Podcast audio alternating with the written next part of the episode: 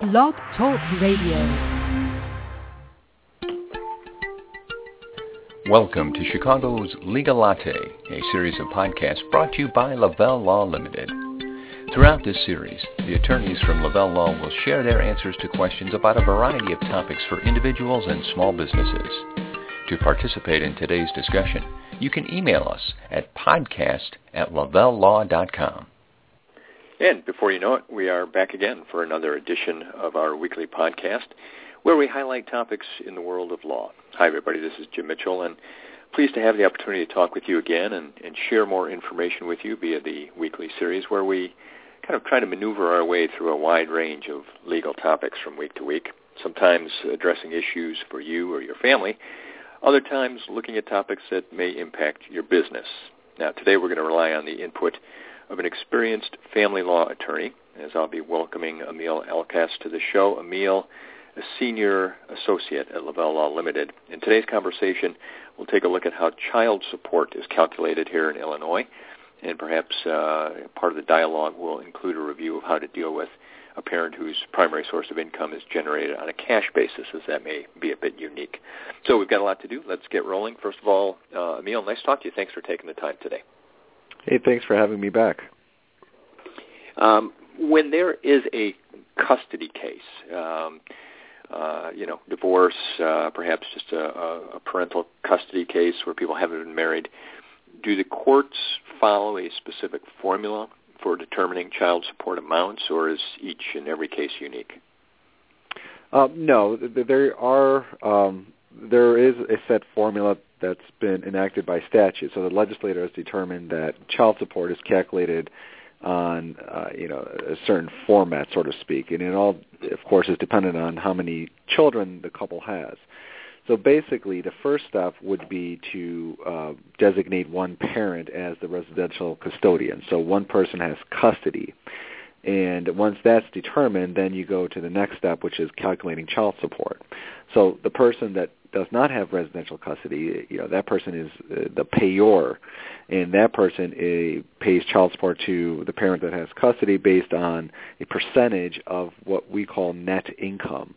Um, and net income, yeah, there's a definition that we can get into, but uh, just for purposes of this question, um, you know, so depending on the number of kids. So if you have one child, you're paying 20%, two children's 28%, uh, three children's 32.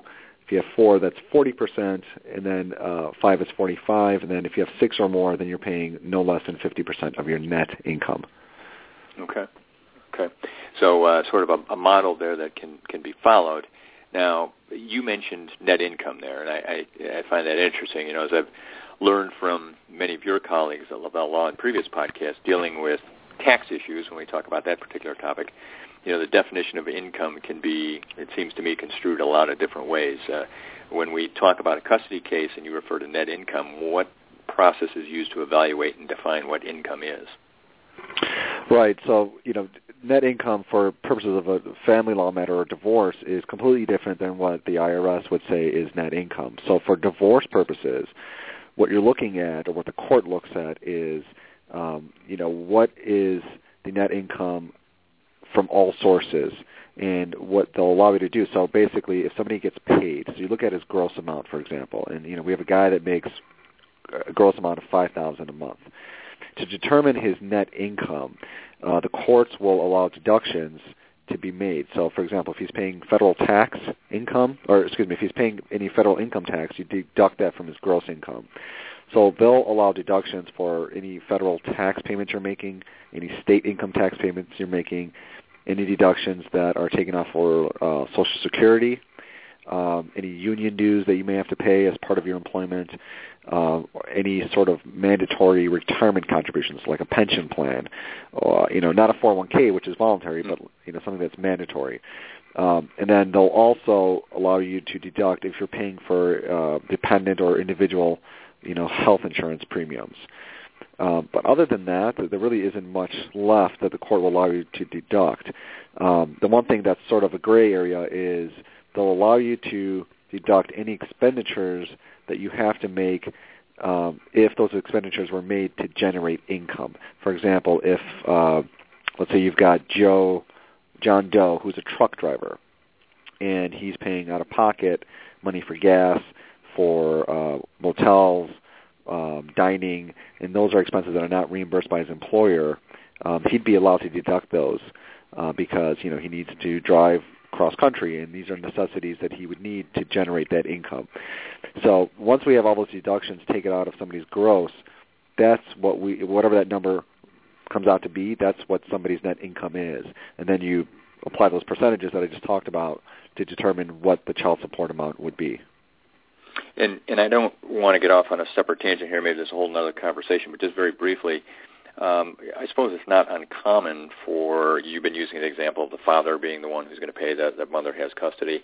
Uh, not uncommon for the mother to be working and have equal or even greater income than the father in some cases these days. Does that get factored in, or is it strictly taken as a percentage of the of the payer? Uh, you know, sometimes in most cases it's not factored in. It's it's really just determined on you know the res- who's labeled the residential custodian, and then Mhm. also what type of visitation the couple has. So, you know, in, in some cases where there's almost an equal sharing of the children, so somebody gets them half the week and the other parent gets them the other half.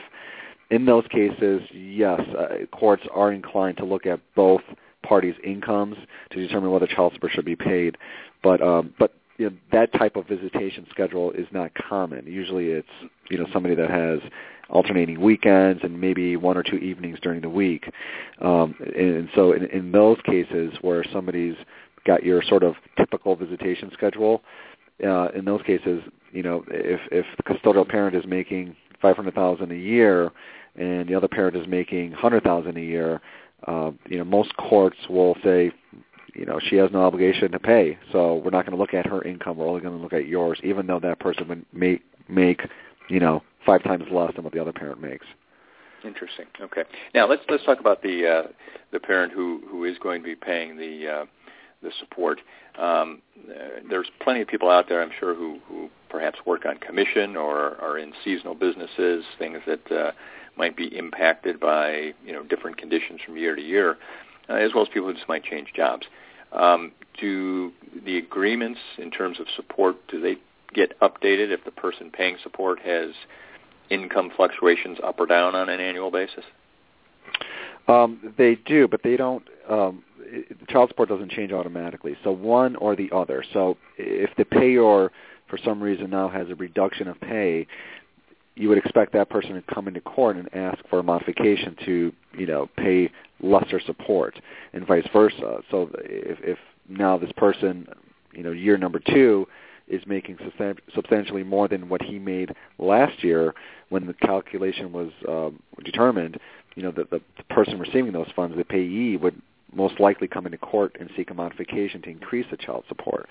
So it's not uncommon for you know whether a child support agreement, a settlement agreement, or like a divorce judgment, they'll usually have language in there that says that the parties are to exchange either tax returns, W-2s, or any sort of uh, documents that show proof of income for the previous year. And the reason we do that is so that you can monitor the other person's income. And if it looks like they're making substantially more than they did the previous year, then it would be our recommendation you, there's a substantial change, and therefore you should go into court and seek a modification to increase the support. Um, we're talking to Amil Alkass of Lavelle Law. Um, great conversation going. He, he, brings a number of years of family law practice to our conversation, and he's uh, certainly generous with his time and information here as we talk about child support payments, how they're calculated here in Illinois. On a related related topic, Amil just posted a new article on prenups this past week at lavellelaw.com. It's uh, a great resource for information, including uh, articles like that and, and all of our past podcasts uh, featuring Amil and, and, any of his colleagues. Uh, certainly well worth taking uh, some time to visit uh, lavellelaw.com when, when time permits. Now, Amil, I mentioned at, at the open that we might touch on scenarios in which the person paying child support is predominantly a cash wage earner. Um, you know, there's still plenty of occupations out there or people who work under those conditions. Does that complicate the process for you as an attorney when you're trying to uh, reach a uh, settlement? It does. You know, those types of cases are, are a little bit more tricky um, because you've got a situation where he's not what we call like a W-2 earner. So, you know, we're not getting all documentation from an employer um, in terms of what this person has earned. So what you have to do in those types of situations is you basically have to get into you know what we call like forensics, so to speak. I mean, you're looking at other documents other than this guy's tax return, because a tax return may not have the complete accurate picture of what this person's earning. And so what the courts will do and what most attorneys do is look at bank statements, you know, look at deposits that a person's making, look at credit card statements, look at 401 uh, 401k statements. You know, basically you're looking at all financial transactions to see whether there are deposits coming in that are not accounted for. Um, and you know, so so that gets a little bit murkier in terms of the amount of investigation you have to do to try to calculate a base number, and those can get difficult. A lot of times, too, what a court will do is if, if somebody's income is just so difficult to determine because this guy makes uh, you know earns income in, in cash only, the courts can look at lifestyle. So if this person is earning cash and reports on his income tax returns that he only made like twenty eight thousand in a given year, the courts will look at other things. So they'll look at what he's paying in his mor- in, on his mortgage, what he's paying on his car payments, what type of lifestyle does this guy live, and based on the assets that the person may own based on their spending on a monthly basis, the court can attribute an income to that person. So basically they can say, look, if this guy is paying $1,500 in rent, has a car payment of $500, owns a motorcycle, and has about, you know, 15000 in a savings account, this is the type of person that would make typically around sixty to seventy thousand dollars a year. And the courts can do that. They have the discretion to attribute somebody's income if the court makes a finding that you know calculating his income is just so difficult to do. Um, you know, if somebody's income is so difficult to determine, the courts can look at other factors and give somebody basically what they think his income should be. Um, otherwise, what courts can also do is look back. So they can look at an average of two or three years of income and determine that okay, so in the last three years he averaged about sixty thousand a year then we'll say that this person is now earning 60000 a year, and we'll calculate support based on those numbers. And we've, we've been talking about income. We've got about a minute or so left here, but I, I want to touch on things that maybe classified, I would classify as outside of income, which is perhaps this person, you know, holds a lot of assets in you know, real estate holdings or other types of property, stock. Um, maybe they take a very small income. They have their own business, so they they only report a small income, but um, uh, they they obviously have value. They're building value uh, and equity other places. Does that get factored in as well?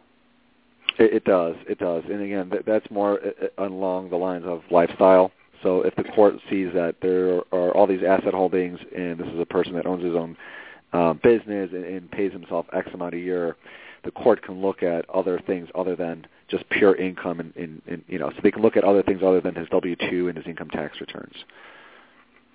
And then, real quickly, um, last question here: If someone's in this situation, obviously going to be very emotional, very difficult for them, and, and they may just want to get it over with. Um, what do you recommend to your clients in terms of what things we should be looking at, red flags, things to be concerned about before you say, "Yeah, I'll take that agreement"? Um, you know, a, a huge red flag is somebody's income. If it if it down if it goes downwards, you know, uh, you'll see that a lot. So a divorce case gets filed, and all of a sudden this guy makes a lot less than he did last year. So look for downward income generation. Look at cash deposits. Um, I mean, those are some of the basic things that you would look at. Uh, but you definitely want to see bank statements. You definitely want to see credit card statements, 401k statements, and obviously his tax returns to, to get a better picture. Um, and, and that's a good way to start in terms of looking at things that may not look, you know, kosher, so to speak. Mm-hmm. Okay. Well, uh, boy, we filled up our time here, and I want to thank Amil for joining us. Um, always a pleasure to have him along. He, he makes for a great guest here on the conversations, and uh, very helpful in uh, contributing to the series. So many thanks to him. Thank you for listening as well. Uh, let me again encourage you to spend some time at LavelleLaw.com, learn more about the firm, and certainly take advantage of the many resources there to assist in answering your legal questions. I'm sure you'll find plenty of uh, assistance there. Thanks very much for listening. Thank you for joining us for this edition of Chicago's Legal Latte. If you have any questions or topics for a future episode, please call Lavelle Law Limited at 847-705-7555 or email us at podcast at lavellelaw.com.